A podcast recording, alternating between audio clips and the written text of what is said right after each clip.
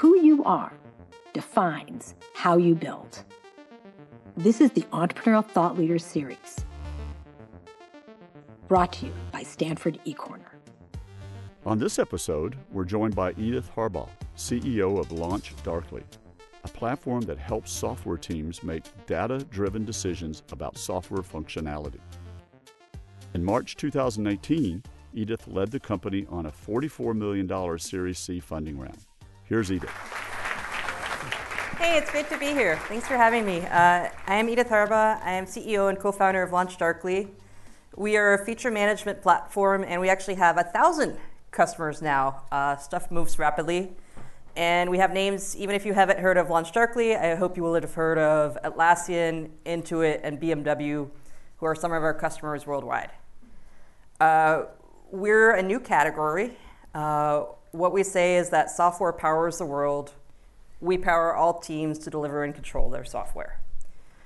One of the things I'm most proud of as, as an engineer is that I get to visit customers all over the world and I go and talk to their software developers, and they talk about how LaunchDarkly has made their life better, like made a material difference in their happiness. They say with LaunchDarkly that they have less stressful releases. Uh, we saved their weekend uh, because when something broke, they could just turn it off instead of having to scramble and do a hot fix. And they say that they can get the right feature to the right person at the right time. This is an engineer is pretty much all you want to feel like you built something great and that people appreciate it and love it.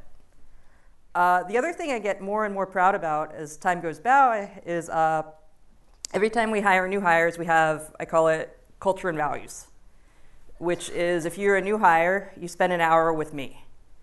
And the reason why I do this is I think that culture is only as strong as the most recent person you hired.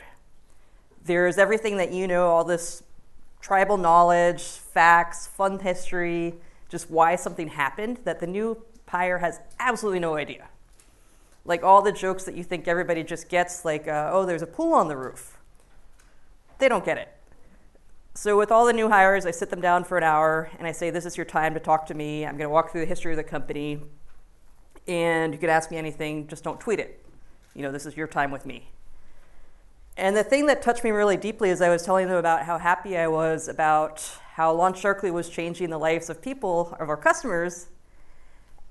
And a new hire said, you know, the reason why I joined is because the person who interviewed me, a LaunchDarkly long-term employee, said it had changed their life for the better. So employee engagement is something I pay a lot of attention to. That our employees uh, say consistently that LaunchDarkly is a great place to work. That feels really good. Okay, this is me. This is all the great world now. Uh, 20 years ago, I was a graduating senior, and I had no idea what I was going to do. And that's the journey I'm going to walk you through today is going from somebody graduating in 1999 to now. So in 1999, I was a Harvey Mudd College, graduate in engineering, and I really wanted to work at a startup. Like, I wanted all the things I just described. I wanted to work at a passionate team that was building something really cool with people I really liked working with.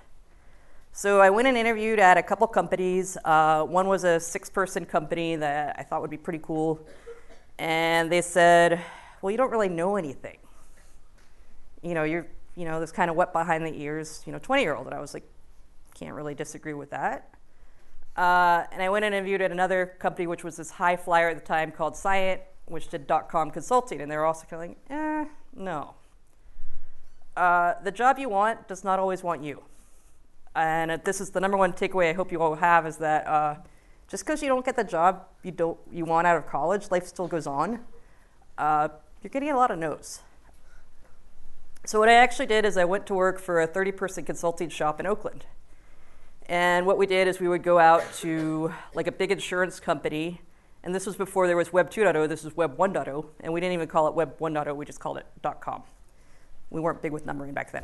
And we would consult with them about how to get more modern and get on the web. It was my first job out of school, and I was absolutely miserable. And I had a really hard time picking apart whether I was miserable because I just didn't like working, or I was miserable because it was the kind of place where I would be sitting at my computer and somebody would walk in and rip a laptop off a desk and say, so and so quit. And then I fired them. And I was like, oh, this is, this is not a great environment. So after about five months, I too quit. And that was really hard because, as Ravi said, I like sticky with something. Uh, so the lesson I hope you take from this is if you're really, really, really miserable at a job, it's okay to quit. It doesn't make you a failure. So then I went and worked at a flashy skyscraper downtown in San Francisco where I did the opposite thing. Before we were trying to get old companies modern.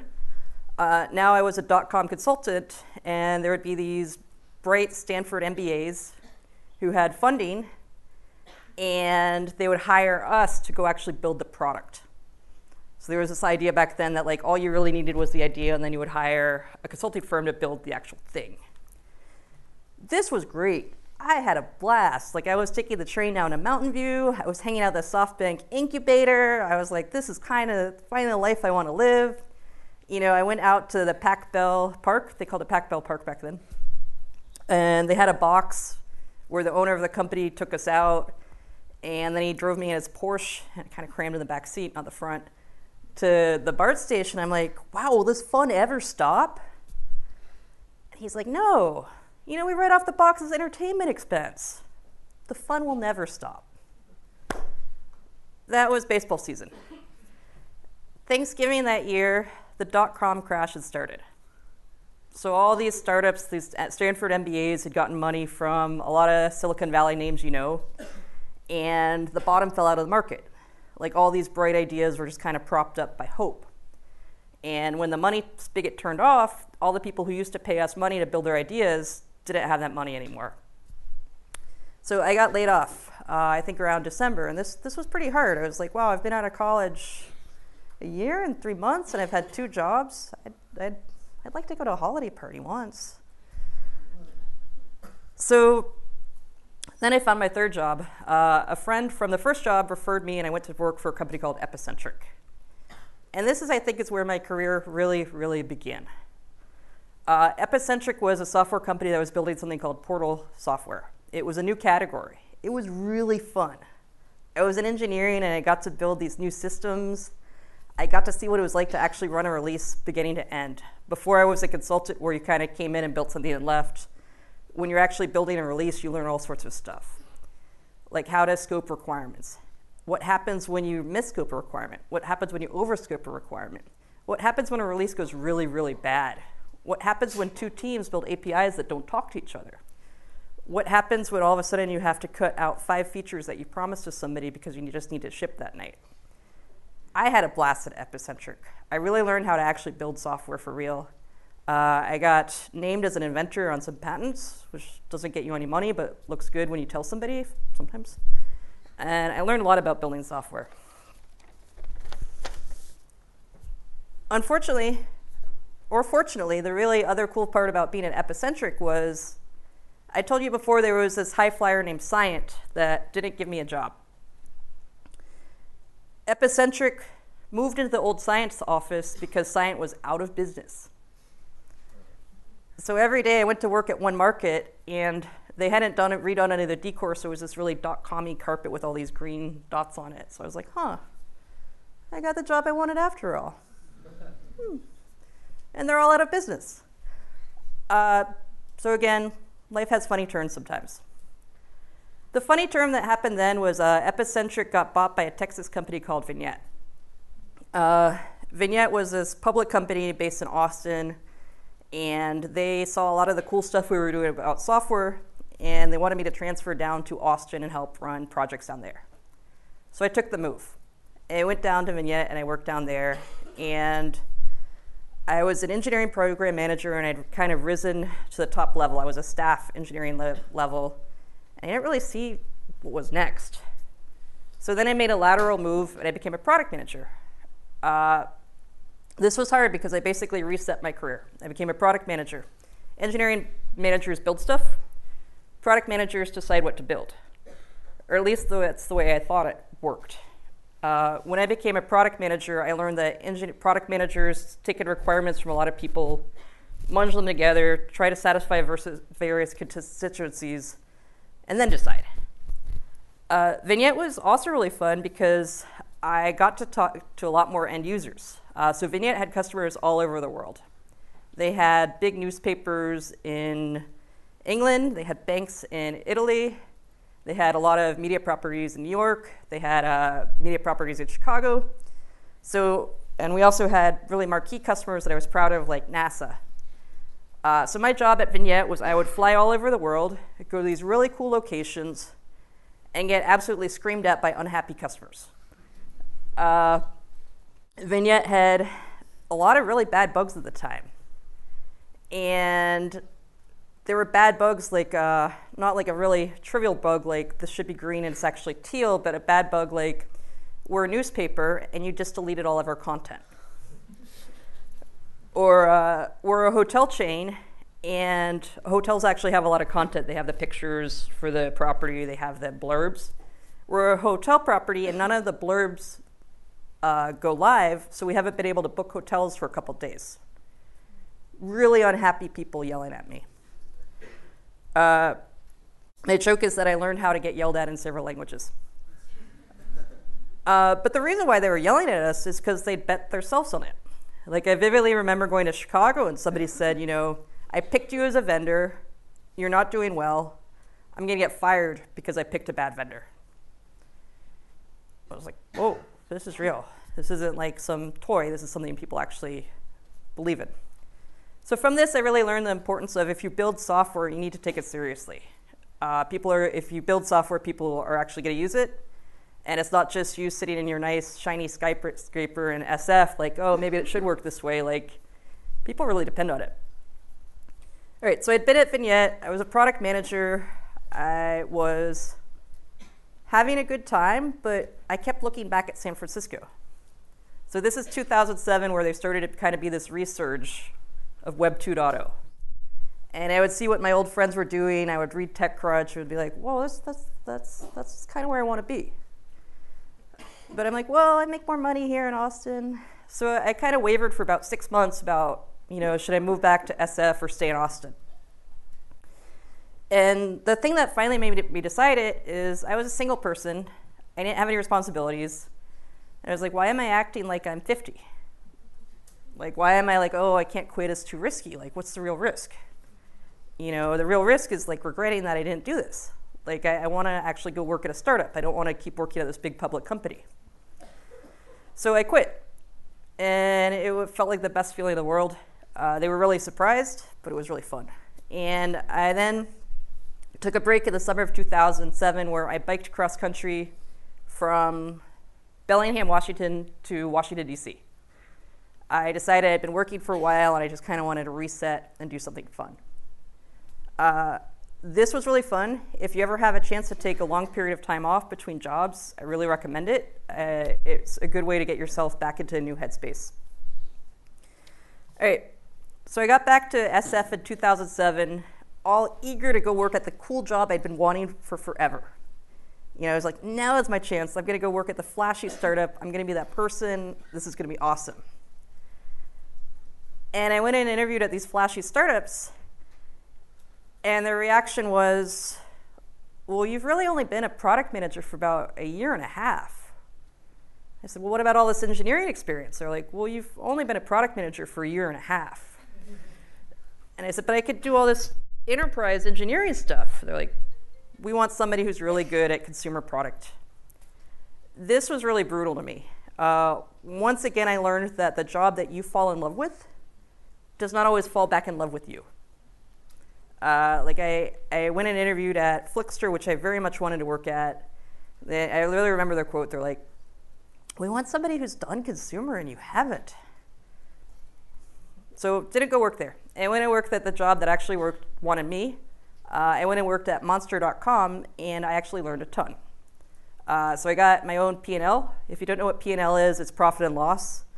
Uh, so at the time, my division was making about $10 million. They said, you want, we want to make $15 million. Make it so. I learned so much from that. You know, I learned all about, uh, this was kind of the dawn of Google Ads. I learned about uh, how to do email sends. I learned really how to do consumer marketing. And it was not the flashy company I wanted, but I learned a ton. So the lesson from this one is even if it's not the job you want, you can still learn something. Around then, I finally, finally, finally got the job I had always wanted. Except for I didn't know that this existed because it was a new category. There was a company called EasyBloom, and they made a plant device. And this was before there was really Wi-Fi or even like reliably like it is now or iPhones. It was a device which you put in a plant and it would measure the soil, the temperature, the light, and you'd stick it into your computer with a USB port and it would tell you what to grow. As an engineer, I thought this was really, really cool. And also as somebody that had killed many plants, I thought this was really, really cool. Uh, so this company at the time was eight people. They had just come out of manufacturing and they were about to go ready to launch. And I was like, this is the perfect job for me. So I went and worked there. And it was the perfect job for me because it was fun. It was also the perfect job for me because we launched it at probably the worst time you can launch a gardening product. Uh, so we launched this product in November of 2008.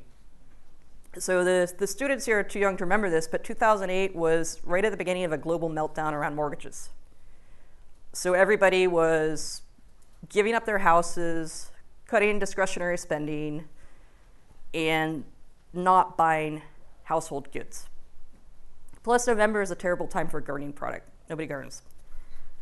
Uh, the bright side of the story was so the first month we'd expect it to sell around 500 units if we thought it was bad, 1,000 units if it was good. We actually sold 12 units. Like 12. Like we had made all these plans for like what if there's a huge surge of people calling and asking for help? How do we get more units from China in a hurry if we need more units? plan this elaborate launch. We'd actually sent the support person like to in a, like a bunker to answer all the support calls we anticipated getting. So we got 12 calls. I mean, so we got 12 units total.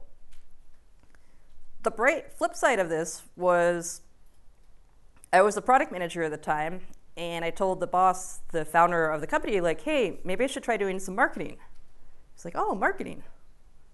And I was like, uh, I know how to run Google ads. I can run some Facebook ads. Maybe I could also uh, whip up some other stuff. And he's like, here's my credit card. And so I got us, by trying different stuff, I got us so that we made a million dollars in sales in a year. And it was all because things were going so badly they could only go better. And also because it was a brand new company and they let me experiment. Like just any success at all, they saw as a success. So, lesson from this is uh, even if you're working at a failing company, you have this great opportunity how worse could it go? Uh, okay, so it was at EasyBloom for about three years, and then I decided I wanted to go work for TripIt. TripIt was a mobile app, and they were extremely popular around consumers.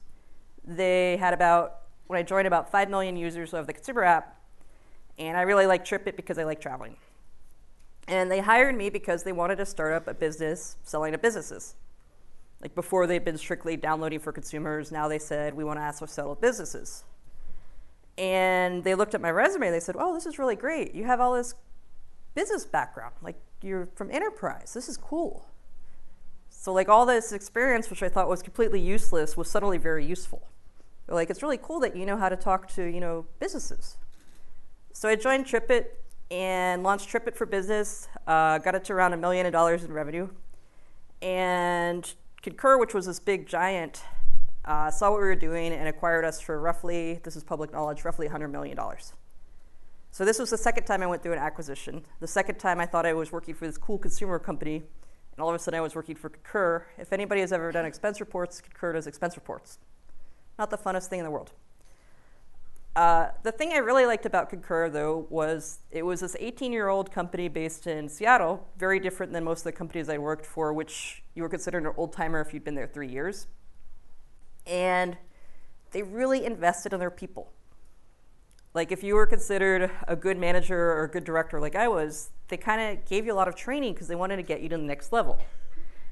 And I, I know that at some companies, training is seen as a punishment like I've heard at like uh, Netscape, it was like, oh, you're a bad manager. We're sending you to manager training. You know, it's like a it's like a punishment, like a timeout. Uh, Concur did a really brilliant job of saying this is a treat. This is us wanting to invest in you and get you to the next thing. Like it's not that you're a bad speaker; it's that we want you to be a better speaker. It's not that you're a bad manager, we want you to be a better manager so we could promote you from manager to director. So I loved this. Like every class they could take there, I did. I really liked that they invested in us. So the lesson in this one is even if you're working at a big company that you don't necessarily like it as big company ish, you can still learn a lot. Okay, so in the background this whole time, I've been wanting to start a company. Like I'd worked at these really small, uh, EasyBloom was the smallest, about eight people. I worked at big companies. I'd launched business divisions, and I was like, well, this is great. I know that I could go from zero to a million, but I want to do it for myself. Like, I don't want to do it for somebody else. I don't want to do it as part of a spit out. I don't want to do it as part of a division. I want to do it for me. Uh, the issue was I had no ideas.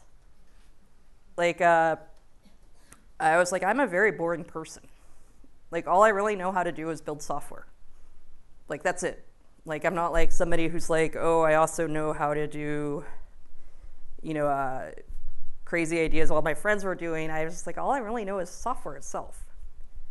Like, I know how to ship a release, I know how to design a release, I know how to bring it to market, but just software stuff. That's what I love. I love software. You know, what, what I mean, um, my friend John Kodumal and I, who'd gone to college together, we would hang out. He was in engineering, and we would just sit around and talk about software. You know, like is how should Agile be implemented? silly stuff we'd seen product managers do. How to build better releases, release management. That was all we talked about. Uh, so John and I kept trying to come up with an idea to start our company around. Uh, finally, we decided that we would just start working on something 10 hours a week. Uh, so if there's ever anybody you're considering joining a company with, practice it first. You don't know what it's like until you actually work with somebody, what it's like to work with somebody. Sounds obvious. So what we started doing is we started working for 10 hours a week. Uh, we both kept our full-time jobs. John was at Atlassian, I was at Concur, and we were working on our idea for 10 hours. And we cycled through about, depending on how you count it, like three to seven ideas. Uh, initially, we thought about doing an app for children. Uh, apps for children are actually very hard because there's a lot of regulations around what content you should show children. Uh, we thought about doing a productization of his PhD thesis, uh, which was around static analysis, and we actually worked on this for a long time. We worked on this for around a year. Uh, so I was out there talking to a lot of developers. It did, didn't feel right. And then when we were talking to people about ideas, suddenly it became really clear to us that we should do something around feature flags. Uh, I was talking to my developer friends. They said, you know what I really like and miss is the framework that I used to have at Facebook, or the framework I used to have at Amazon. Or I can see what people at Dropbox are building. Uh, I'd also, we'd had an internal framework at TripIt. Like we had this internal framework where we could roll features out to different users, we could control it, we could see who was using a feature well. And I had always complained when I was at TripIt, like, why isn't this a product? Why do we have to keep doing in-house? Uh, even when I was back at monster.com, uh, when, when I, I remember we had this catastrophic release once where I really wanted to try two different versions of something and then be able to do a kill switch, and there just wasn't a way to do it. Like, why don't we build a product that makes software development better? And John said, that's it. That's our idea. Like, finally, we have found an idea that takes advantage of what we're both really good at, which is software. Like, the stuff that we thought we were, you know, wasn't important was actually really important because we understood software. Like, John had been at Atlassian, he had a PhD in software, CS. I knew software inside out. So we started LaunchDarkly. And I remember starting it because uh, Ravi, who's sitting right here, actually saw one of the very first time we pitched. Um, I had convinced John, my co-founder, to leave Atlassian, and I had been applying to a bunch of accelerators. And we got turned down by YC. We got turned down by 500 startups. And I never heard back from Alchemist, and I was just kind of like, oh, okay. And I remember because I was going up to Tennessee Valley to run, I love running, and I was training for a 100 mile race.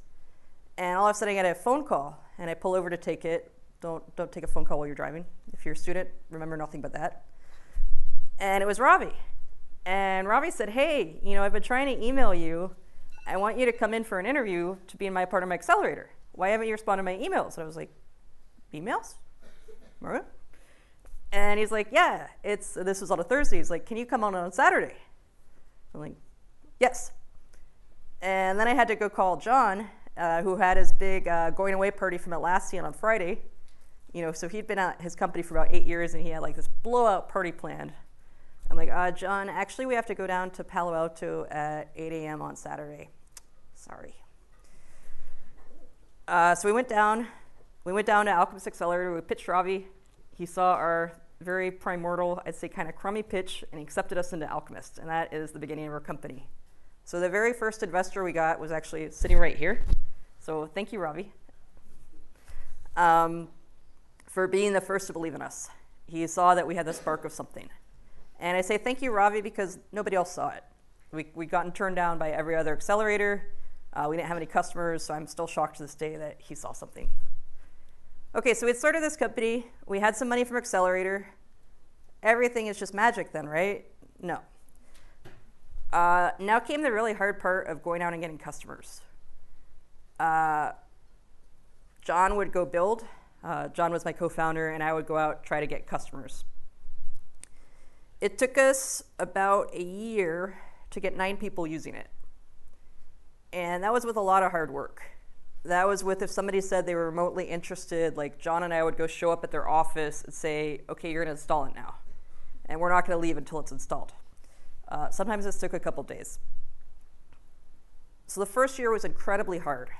We were this new product in a new market that nobody had heard of, and if they had heard of it, they built it in house. Uh, the one thing that really kept us going was that the people who did use it seemed to like it. So after the first year, we had nine customers. In the second year, we started charging. And this is a different metric. So I say nine customers the first year. What I really mean is users. So when I asked people to start paying, uh, two of them said, We were actually only using this as a favor to you and John. And I said, Well, can you pay like $5? So I could claim that we have customers. and they said, No but they had used it. So this is the hard line that you have to learn if you're going to start a company between users and customers. Like it's sometimes better to ask for money because then you quickly figure out whether somebody is using it for a favor or for real. However, we did have five customers. This made me really happy. Uh, one of them was a company called Auction.com. We'd put up a lot of content, a landing page, and they were the first person that I didn't know who we got to use us. Like they, uh, they signed up for more information. I gave the director of engineering a phone call. He said he wanted a system like he'd used at LinkedIn that would help him with releases, that had uh, some sort of A B testing and segmentation. I said, We have exactly that. He said, Great. So, one customer that we didn't know that was willing to pay us uh, five figures at the time gave me a ton of hope. So, like, startups are sometimes a slow slog of just like, you just look for these little tiny sparks of hope. I'm like, one person will pay us some money. Uh, another customer I was really happy about was so that w- that happened in April. In September, we had about seven customers paying us. And I know it was seven because every month I had my spreadsheet where I would put down what customers started paying us. And every month I'm like, there better be another name or I'm going to be very unhappy. And what made me extremely happy was that somebody signed up and paid that I never met. Like I just got this automated email. Somebody put down their credit card and paid for it. Cool. So, that, like, if you're starting a startup but it's really hard, just always look for some flicker or cadence of stuff is happening and it's starting to move. Uh, so, people ask me, how do you get these customers? We just put out a ton of content. Uh, I'm not a fan of stealth. I know some Stanford company just got like 50 million out of stealth. That wasn't our style. We were like, if people don't know who we exist, nobody's going to use us. So I wrote a ton of blogs. I did the podcast, which uh, we talked about. I would post stuff on Quora. I would go to give a talk anywhere that would have me give a talk. And this was really hard for me in the beginning because I was super shy. Uh, I was just all about getting the word out. And it worked. Like people started to say, hey, I read your article. This looks really interesting. And we'd like to use your software. Uh, we did a big product hunt launch. And we put a ton of effort in this product hunt launch. And we expected to get around 400 maybe conservatively 200 customers from this big launch because these are the numbers we'd heard from our friends. Uh, instead, we got at one. One customer. But one is better than zero. You know, we got one customer, uh, so it was InVision Software, and again, this was somebody that wasn't a personal friend of us. And I remember the first time we had a real call with InVision. So InVision is design software, and they were calling because uh, they had a question about something. And so we're on this call with them, and then all of a sudden, all these heads stop, start popping up at our screen. And it was because it, all the engineering managers are like, this is really important to me, and I want to also talk to the vendor. So like we're talking, John and I, my co-founder, are talking. Also, there's like, and suddenly there's like 20 people all talking to us, like, hey, we want help with this. Can you help us? We're like, whoa, people really care. This is important. Uh, the the final early customer I'll talk about was TrueCar. Uh, this was again a really cool customer. They came in cold. I didn't know them. Uh, it was a guy who was named very poetically Joshua Go, which is good for a car company. And I talked to him, and he said, I want, you know, we've built this in house. I actually built it. I really like the internal framework, but we want to be the best car buying company, not the best infrastructure company. And so they started using us very early. And they were the customer I referenced before when I, I went back about two years after they've been using us. And they talked about how happy they were and that it had changed their life. This feels really good. Uh, so my takeaway from all this is it's really hard to get early customers of B2B. Uh, I think you always hear about these overnight success stories. I know like Snap is a Stanford company where like you put something online and you get 100,000 people the next day and then a million the next day and then you just go buy the Lamborghini. That was not us. Like B2B could be a lo- long, slow roll of just like getting a customer, getting a customer, getting a customer, getting a customer. Uh, and it can also be really slow sales cycle. Uh, so who here has heard of QVC? Cool. So QVC is a, a television channel where you could buy stuff. Uh, buy stuff. Uh, I knew QVC because actually, uh, when I was back at the plant company, we'd done an infomercial. Uh, so I'd actually gone down to their headquarters and taped this infomercial, which completely flopped. But so QVC was interested in using us at LaunchDarkly, and I went out and talked to them, and they're like, "Well, this is really interesting, but we don't really understand feature flagging your technology at all." And that was an 18-month sales cycle from beginning to end because they had to really get on board. But once they got on board, they were happy. So the nice thing about B2B is it sometimes takes a while, but once you get people, they're usually very, very loyal. So category creation is really hard. Uh, I think the takeaway I hope you have from this is find something that you really understand and love. And it's okay if you don't know what you know and love right away. Like all this stuff I thought had been like kind of this dead knowledge that would never be used again. Like the fact that I was really good at building software, the fact that I've been an engineering manager, that I knew B2B SaaS, that I knew how to do uh, content marketing from my time at uh, Monster suddenly became really useful later in life. So all these skills that you think you're like, why did I waste 10 years building software when I'm still paid the same as if I just got out of college, can actually really help you. Uh, networking can help you. Uh, it sounds really obvious, but I got a lot of jobs just because I would let people know that I was looking for a job. Like saying to people, hey, I got laid off was not the Christmas card I wanted to send in 2000 but telling people that I just got laid off helped get me a job from somebody who's like, oh, you got laid off, come join my company. So like ask for help and ask for help from people who know you well because they'll, they'll sometimes give it. And my final, final takeaway is it's not too late. Like I think there's this mythology that you have to be 21, you know, fresh out of school to have a great idea. And that, you know, there's this mythology of the, the founder as you can't do it if you're over 30 uh, we were over 30 when we started the company. Uh, we've done great. And I think part of why we did great was that we did have all this knowledge. To go back to the, the thing I said before, we had this toolbox of different things we could pull out of. Like John, my co-founder, like knew how to build software really well. He, he and I both knew how to manage people. Like we knew how to actually execute and run a company, which was something that I think sometimes only comes after you've worked for a little bit. Uh, so thank you all. I hope you learned some lessons, and now I'm happy to take questions.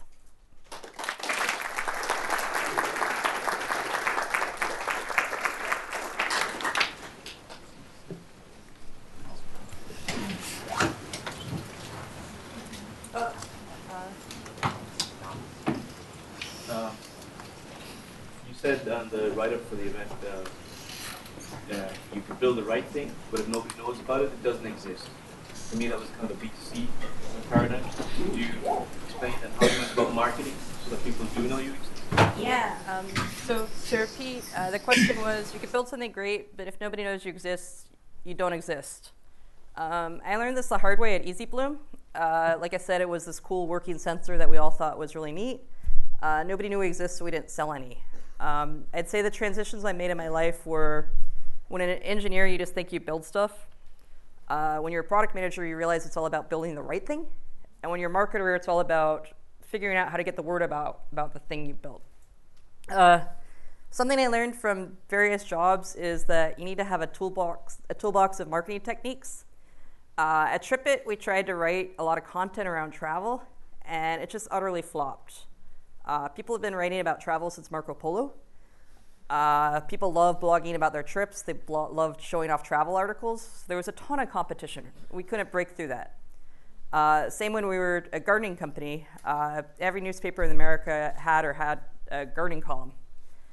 When, we, when I started working at uh, LaunchDarkly about getting the world, word out about this kind of infrastructure tech product, there was not any real content about what we were doing out there.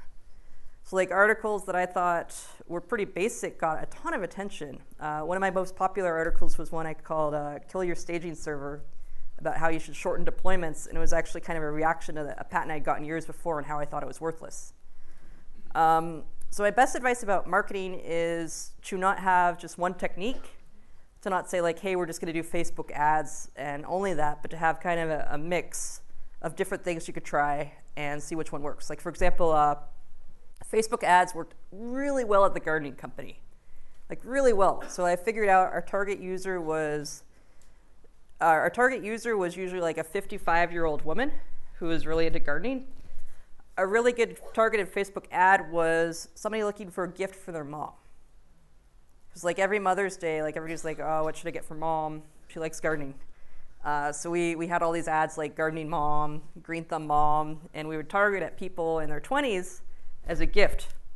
Uh, same with Google. Like one of our best running ones was uh, we would always try to buy it uh, Mother's Day gardening around Mother's Day, and we would get a lot of uh, good clicks from that one.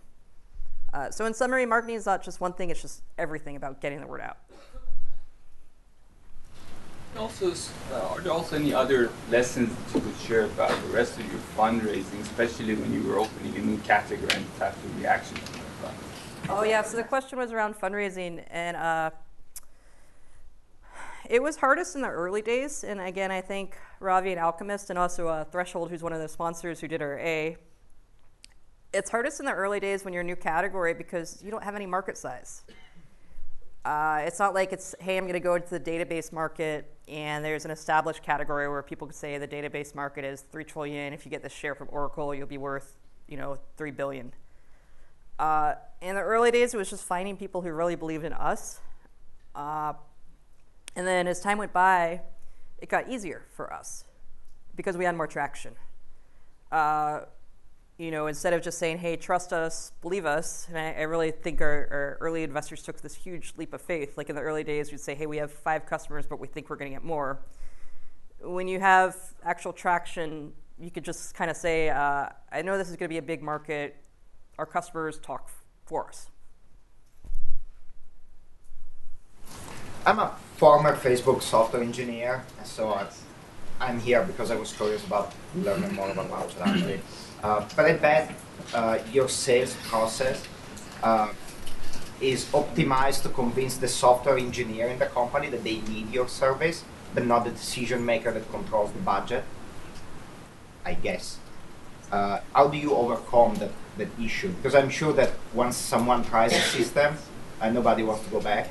Uh, but how do you get another company to convince the people in control of the budget that this is a good idea to invest in. Yeah, well, first, thank you for coming. Uh, so let me let me paraphrase. Uh, you have the individual developer who's using you. You also have the person with money and budget who might be a, a VP or director. How do you convince them both? And that was one of our big challenges is to, to do both. Uh, so we went about it in both directions. Like uh, John, my co-founder, and I give him a ton of credit all the time he made our SDKs, our software uh, software development kits that you plug into a developer's code, like bulletproof, like super easy to use. You can just drop them in and use them within five minutes. And this was a lesson we had learned from TripIt. TripIt was a consumer company, and we said we need to have delight within five minutes. What if we take that paradigm and we put it into software developers?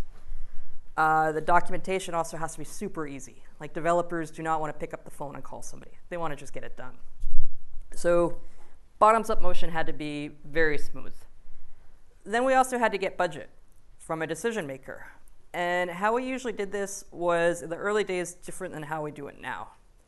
Uh, in the early days, it was a lot of people who had either come out of a Facebook or LinkedIn. Uh, so one of our very earliest customers, Auction.com, I referred to, it was a director who'd left uh, LinkedIn. And he'd been brought into a new company and basically said, Where's the system I used to have? Like, I need this. Like, I need this to do my job. Um, so that was a little bit more of the top down where uh, he had to convince all the developers it was good for them. Uh, the other situation we usually had is more the TrueCar situation, where they built a system, or InVision also, uh, they both, both built some sort of internal system that worked well enough, but they started to look at the cost of maintenance. Uh, you know, there's a long-term cost of, hey, if I've pulled, you know, three to eight developers off to work on this, uh, it's not only that we have three to eight people working on this, there's also the opportunity cost that they're not working on something else you know, it starts to really show up more and more over time.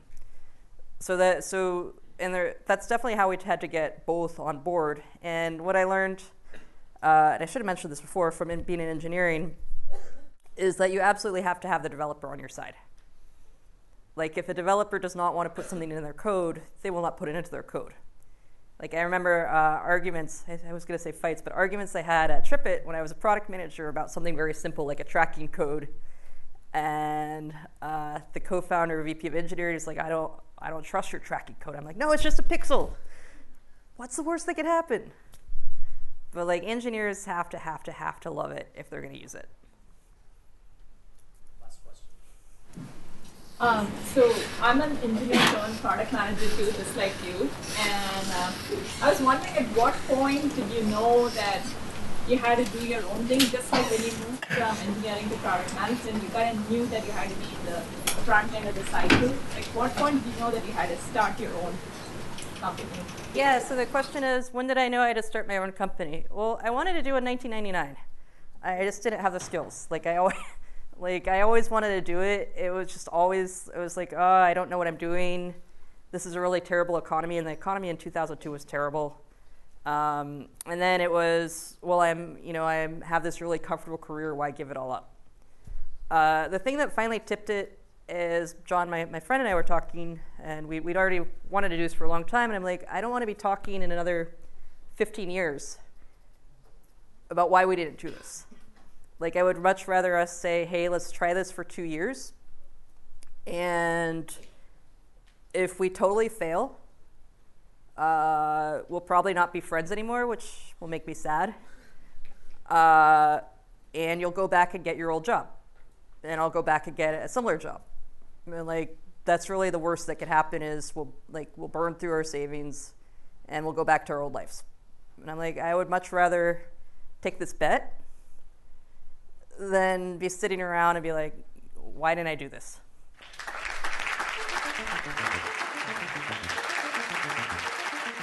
The Entrepreneurial Thought Leader Series is a Stanford eCorner original production.